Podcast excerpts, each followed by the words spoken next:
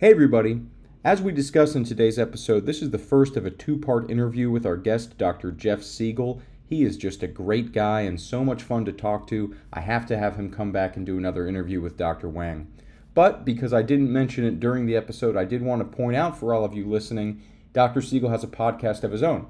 It's called the Medical Liability Minute. It's an exploration of modern medical legal issues and threats to physicians of all specialties, of course, including neurosurgeons.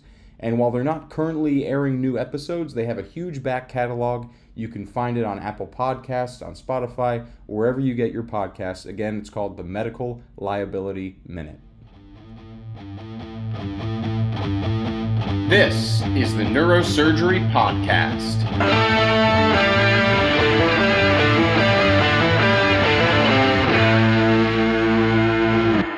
Welcome back to the Neurosurgery Podcast. Today, I am really excited to be joined by Dr. Jeff Segal. Uh, Dr. Segal is going to be with us for a two part episode because he just has so much interesting history and experiences to share. Uh, today, I'm joined by a guest host someone who I've also been wanting to get on the show for a long time. He's another resident here at Rush with me, Dan Wolfson, who was kind enough to point me toward Dr. Segal as someone who might be an interesting guest to have on the show and explore his history, backstory, and all the exciting things he's doing now. So, Dr. Segal, uh, welcome to the show. Take a moment to uh, introduce yourself to our listeners and let them know your background.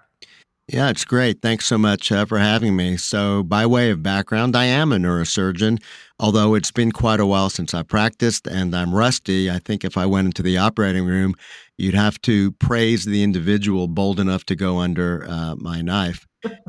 but my trajectory is pretty simple. Um, well, at least it starts off simply. I um, started off as a neurosurgeon, um, and like the rest of neurosurgeons, we spend a long time doing it four years of college, four years of medical medical school. In my case, uh, six years of residency and one year of fellowship. So the first question is, well, why neurosurgery?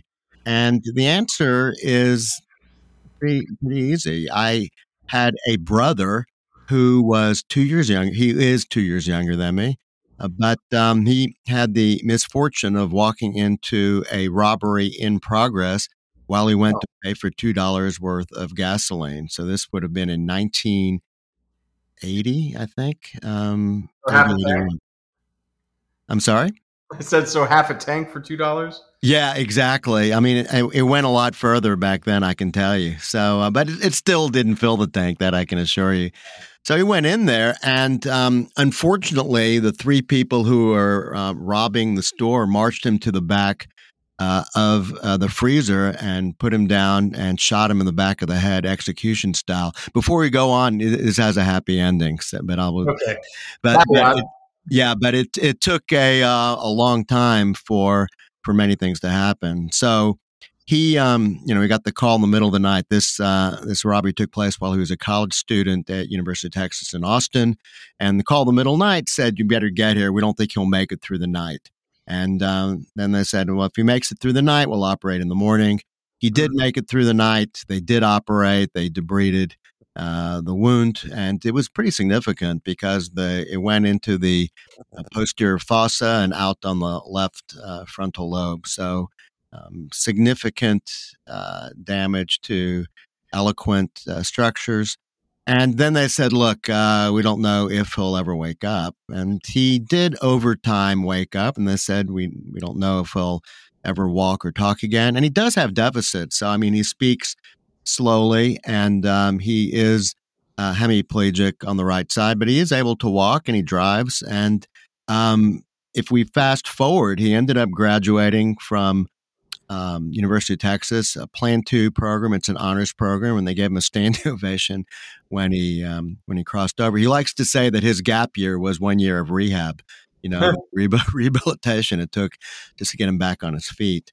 And uh, he married uh, his high school sweetheart, the uh, woman who was in the car waiting for him as he went to pay wow. for uh, for the gasoline. So, and you know, he ended up he wanted to be a surgeon. He now works as a social worker at Ben Taub County Hospital in the head injured unit, head injury unit. So he counsels families that would have been like us. Um, hmm. you know, because he had the um, the background and experience with that. So he's he's a he's a cool guy, and uh, and that had a profound impact on me. I basically wanted to be like the people that helped him. I wanted to deal with people who um, saved um, some of the most challenging uh, or, or, went through the most challenging situations with families and uh, to try and uh, make a difference. So that's how that was my motivation to becoming a neurosurgeon was was my brother. Yeah. So and to telegraph a little bit where this conversation and where your story is going to take us, I, I can already see a pattern forming where your family has driven so many pivotal moments and so many decisions you've made along your life, personally and professionally. I, I wonder though that incident with your brother, how old were you when that happened? Right. So it happened in 1980. I want to say I was I was just starting medical school. I would have been 21, 22, I think. No, let's see. Yeah, right around there. I mean, I was I was quite young. So you were you were already in medical school. You had the itch to be a physician, and that pushed you in the direction of neurosurgery. Do you recall what you were thinking about doing before that happened? Oh my God, I had no idea. In fact, I didn't know I was going to go to medical school. Um, I um, was in a interdisciplinary honors program, so it was mostly liberal arts, and I was a math mathematics minor. I did work um, two summers at Texas Heart Institute in a summer surgery program where they certainly allowed us to do a lot more back then than they would today. I think the medical legal environment was a lot more forgiving uh, back then.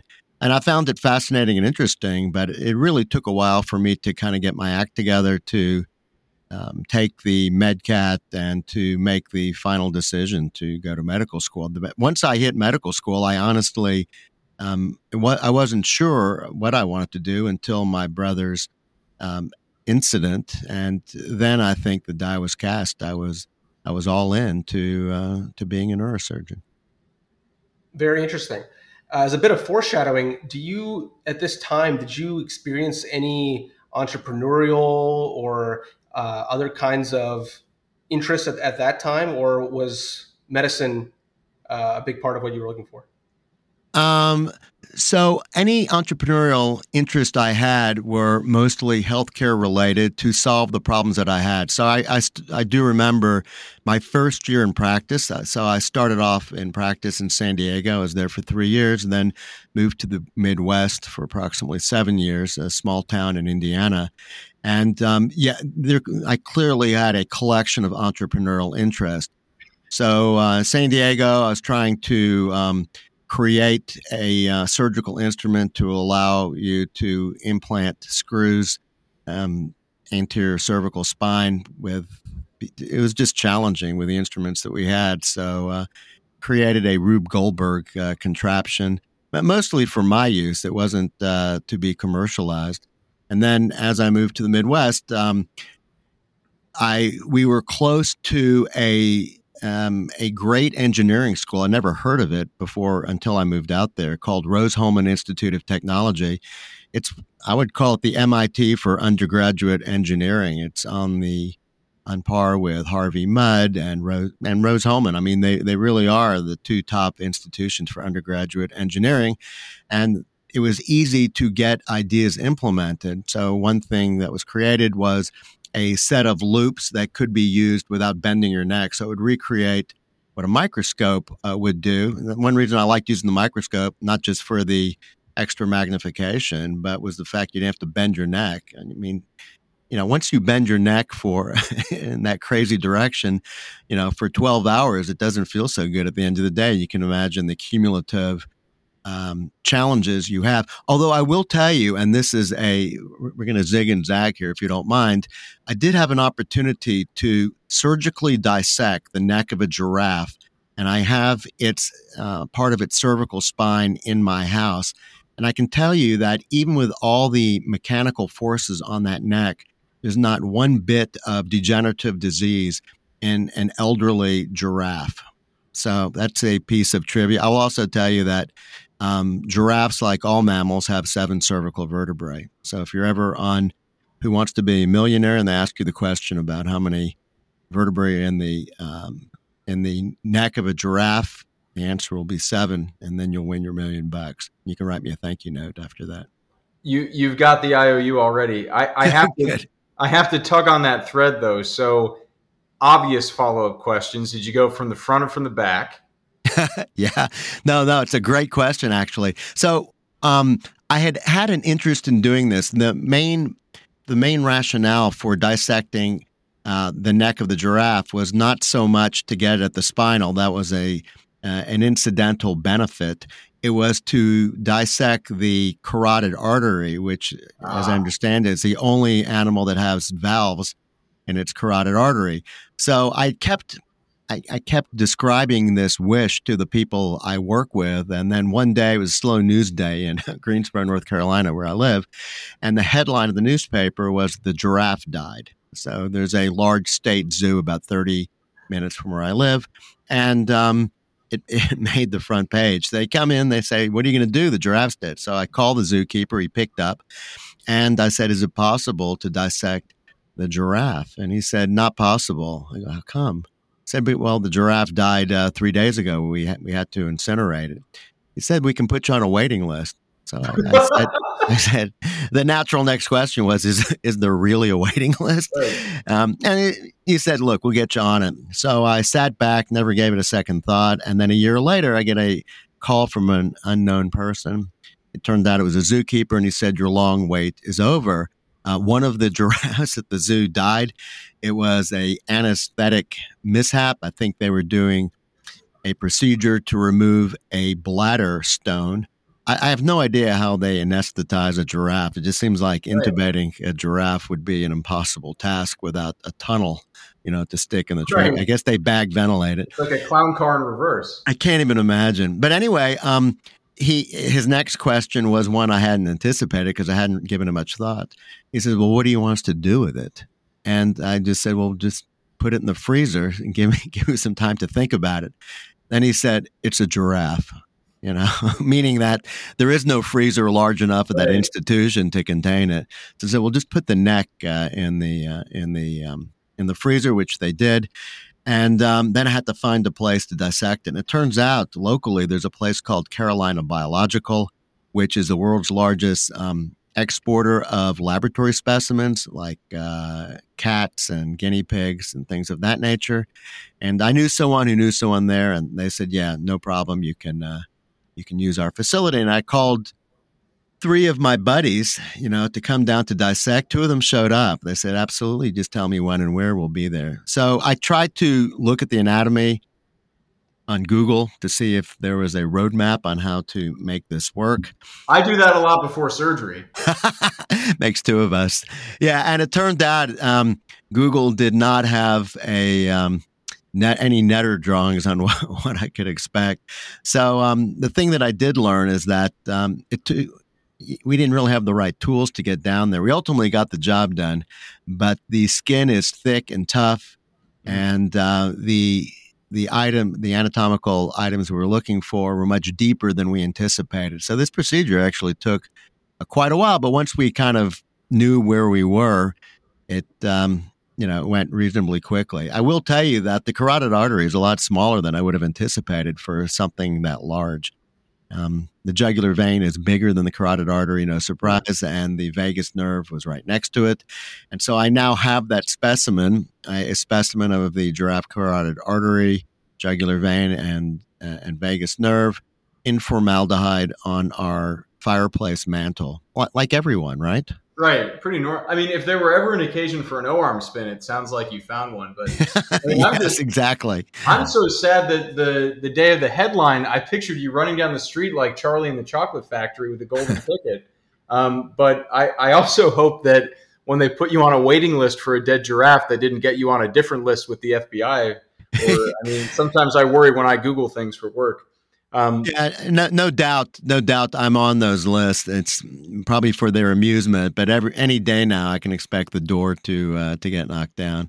So yeah, that was one of these side detours. But um, we did have a couple of venture funded companies when I was in Indiana because Rose-Hulman had a nice uh, connection to venture capital funding, and again, it was just to solve problems that I had. One was uh, to create a automated scheduling system for the call schedule, just to make it as fair as possible and try to give everybody their um, their wish.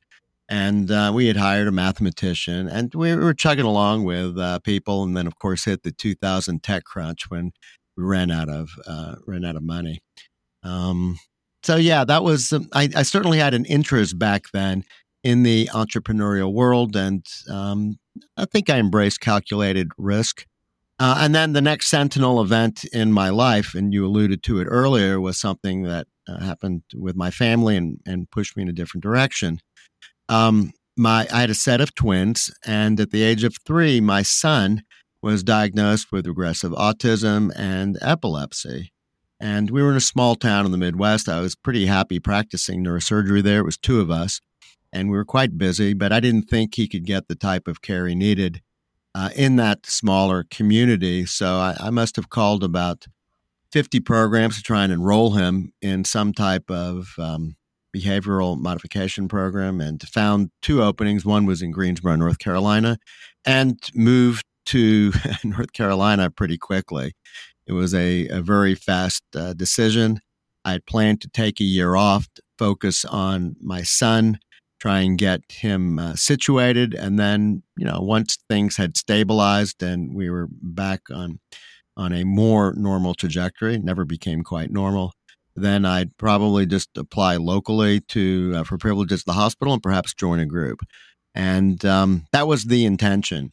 And in that one year window, I became persuaded that a certain set of pharmaceutical compounds might help him.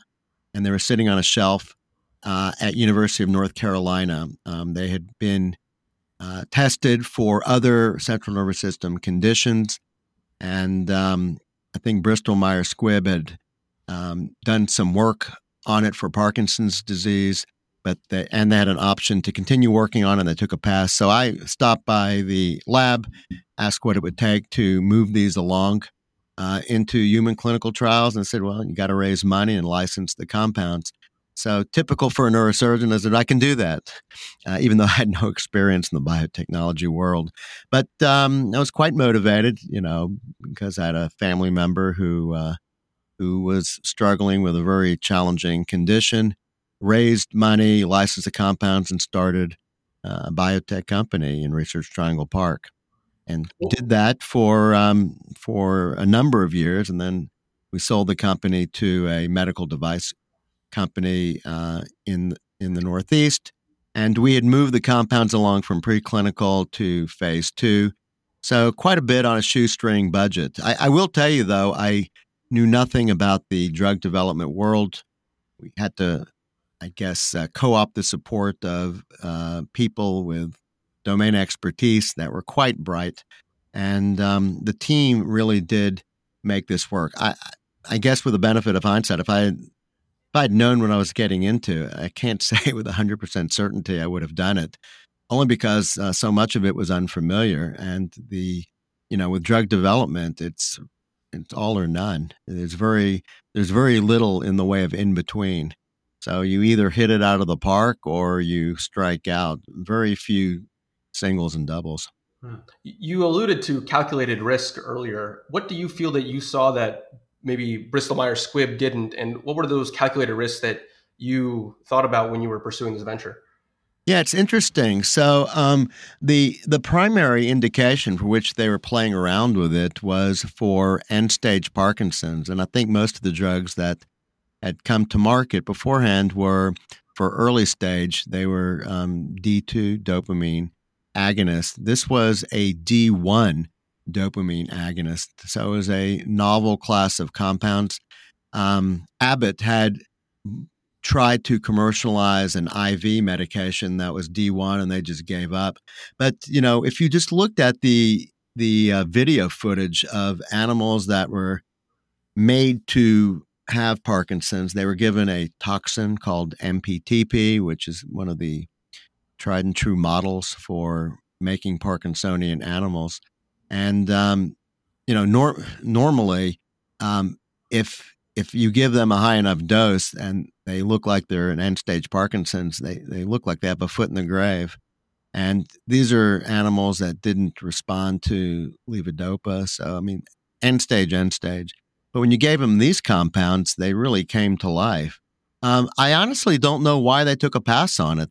it's it, it's um, it, it's it's quite stunning because um, for the preclinical test, it really seemed to check uh, all the boxes. And uh, I think what I learned um, about the pharmaceutical industry back then, so this is a number of years ago, was that a lot of it was Me Tooism. They were just trying to create um, um, add-ons to their existing pipeline, and I didn't see a whole lot of risk taking back then. Um, you know, I mean, now they they'll they'll um, fund or or they'll just look at earlier stage companies, and if it looks interesting, they'll just buy the company. Um, but at the time, and, and, things have changed over time. Um, you know that industry has evolved quite a bit uh, over time. In particular, their models of how they how they look at risk and how they're going to fund various opportunities. But back then, it was, hey, look, we don't want a whole lot of risk. We just want to uh, to just have another purple pill, something that is pretty close to what we had before, but maybe a modest improvement, something that we can command a premium price for.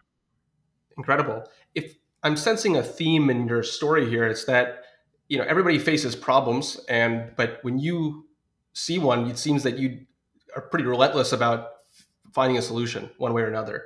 And so we haven't even touched upon a large part of, at least reading your biography, a large part of your career in the in the legal field. So I'm curious, what problem did you face, or what was uh, an inciting event for another pivot into what you're currently doing? And if you could talk a little bit more about that. Right. So um, we ultimately got an exit with a biotech uh, company, and it had been a number of years since I'd been in the operating room. I, I mean, I loved being in the OR. Perhaps I romanticize you know, the good stuff and forget about the bad stuff. But I, I really did miss it. But I thought it would be challenging just to go back with such a gap in time. And um, I, I said, I'll try something else. Um, I had been sued one time for what I perceived to be a frivolous reason. The single expert who um, testified against me had never seen or done the procedure at hand. Yet he was making a handsome living uh, testifying against neurosurgeons like me. He had actually been expelled by our professional society, the AANS, for, de- for delivering frivolous testimony. Yet that didn't seem to slow him down. Um, so I thought there's got to be a better way. But by the way, that case was dismissed about two weeks before trial. I never felt as if I won anything. I just felt like I lost less. It was very time consuming, very stressful. And, you know, if for neurosurgeons uh, specifically and physicians um, generally, our reputation is everything. And when, you know, it's very different when a surgeon or physician is sued compared to the general public. Uh, we take it personally. Um, you know, certainly there are legitimate cases, but it doesn't take much to launch uh, a case, and it is an assault on reputation. And ultimately, if you pay a judgment or uh, or uh, settlement, uh, that sticks with you for a while. You have to report it to all of the hospital credentialing um, committees, to the medical licensing board, to the um, insurance companies you do work with. And it just lingers uh, for a long period of time. So uh, you don't want to um, be cavalier uh, about dismissing it. You've got to plan and prepare for defending against it. And if if you do, uh, if it's a good idea to settle, how can it be done in a way to mitigate the downside? So I, what I did with medical justice was to create an entity to hold proponents of frivolous lawsuits accountable in a number of different venues. And I've been doing that now for, about 20 years. This has been uh, quite a trajectory. We've worked with about 11,000 healthcare professionals, and it turns out we're in good company. I mean, um, eh, I I can have similar conversation with um, physicians. The conversation is their emotional reaction to being sued for what they think was in, is entirely meritless, and it's a very common visceral reaction. It's the same reaction I had. And the goal is to empower them, to allow them to take control. Um, the insurance company, the professional liability carrier, plays defense. we play offense. So we don't replace what a carrier does. They perform a very um, healthy and productive role. Uh, we complement what they do. We can get involved early to try and mitigate risk. We get also get involved after a case once everybody has said bye bye, and um, we we can help Doctor land back on their feet. I mean, we want to work with talented doctors and give them a long trajectory and let them know we've got their back. You know, uh, we say so frequently in surgery, it's better to be lucky than good. And in a very stream of consciousness, zigzagging way, as you put it, um, this conversation has drawn right to what I think is a perfect place to stop and hit pause here before part two when you come back and we get to talk with you again, Dr. Segal, with uh, Dr. Wang, and talk about your current work and the way you are approaching your professional function these days. But I guess as a as a bookend and a good segue, a cliffhanger, if you will, but also just to serve my curiosity.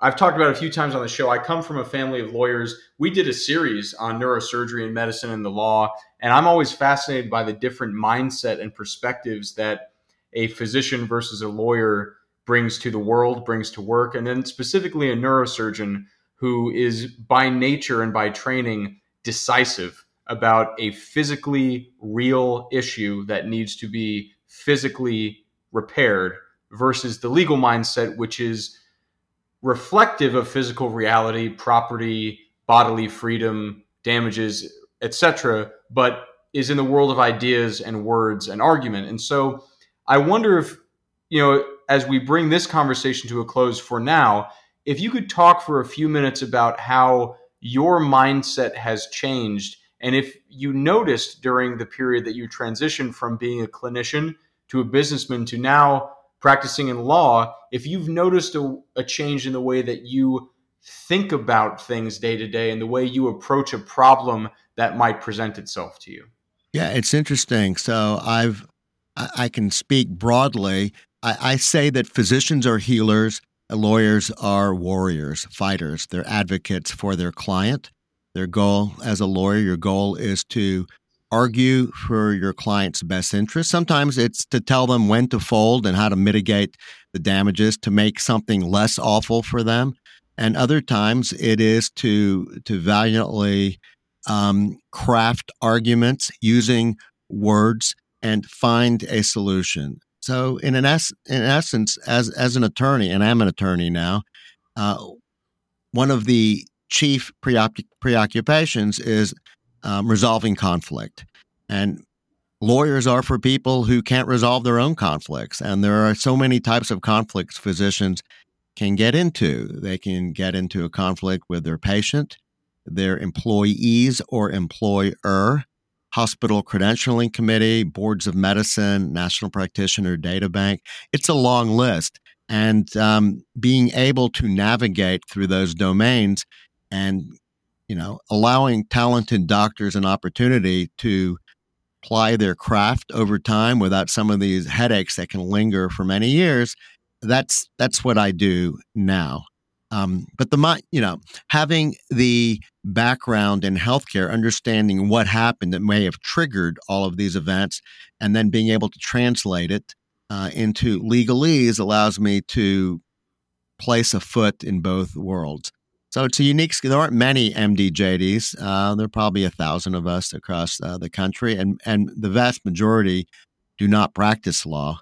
Uh, the vast majority just you know are interested in it and um, just spend the time studying it, get their JD. Some will take the bar, but most of the time, it's a lot easier to continue practicing as a physician um, because you're more likely to have near term certain uh, employment compared to uh, being a lawyer.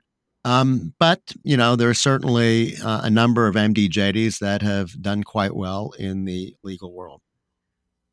Well, that's phenomenal. Um, thank you for sharing that perspective shift. In the closing moments, I've I've been trying more and more lately to wrap these episodes with a little bit of levity and fun, and so just some quick rapid fire questions for you uh, that that might bring a smile to your face or, or perhaps a laugh. From the story you gave us, it sounds like when you stopped practicing neurosurgery, you didn't know it would be forever. But do you recall the last surgery you performed in clinical practice? I do. And it's interesting because I heard one speaker say there are many different activities that we will engage in. It will be the last time you do it, but you won't know it at the right. time. So there'll be a last time you go snow skiing, for example. Right. Um, but I do remember this case because I knew that I had one foot out the door. It was a left sided L5 S1 herniated disc on a skinny person. It was the ideal case to finish up on. How'd they do? They did great, as well as best I can tell.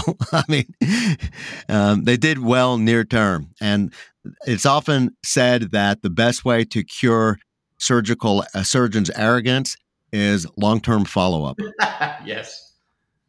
And if you could go back one more case, which would it be for you? Um, the one that I really enjoyed. Um, there were a couple of them. There's one that was a young. Uh, well, he was young. I mean, he was probably in his early 20s and he had a colloid cyst. And just from a technical perspective, that was um, a, a beautiful case. It went well, you know, as well as it could be without any problems. As we know, um, you know, often in neurosurgery, you make plans and things change. As Mike Tyson says, everybody has a plan till they get punched in the face. Right. And welcome to neurosurgery. But this case went really well. And I would get a uh, Christmas card from him every year just saying thanks. And I think what neurosurgeons and physicians in general often forget is the impact that you make on individuals' lives. So you'll work on them for one hour or a day, and then you're done for the most part. And you move on to the to the next patient, the next case. But for these people, it's their entire life, and it's it's a um, it's an impactful career, and there's a tremendous amount of gratitude that patients and their families have. You, you know, we we collectively make a profound difference. Sometimes we don't stop to uh, to pause and just take a breath and pay attention to that. But it's it's the best job on the planet. Hmm. And now I, I guess I didn't ask what uh, what falls into your scope of practice now in the legal world, but so if you if you haven't done this, then the question's moot. But what would you say is more difficult, more stressful, more you're worried the morning of? Walking into an OR or walking into a courtroom to try a case?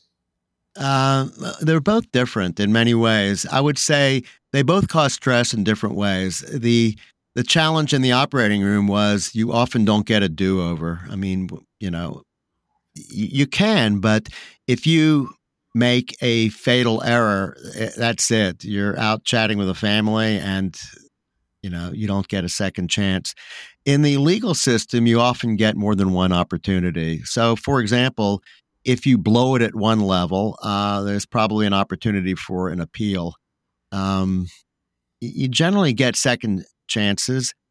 Um, so I think the legal system can be more forgiving. Now, having said that, um, there are people who are innocent, um, or or more properly, not guilty, that uh, have their freedom taken from them, and that's a horrible outcome. So um, it's they're both nerve wracking. They're nerve wracking in different ways. Well, Dr. Segal, I want to respect your time. That was so enjoyable, such an interesting and uh, varied tap dance through your past that's led you to today. Um, I learned a lot about giraffe anatomy. I'm sure our listeners did too. I hope so.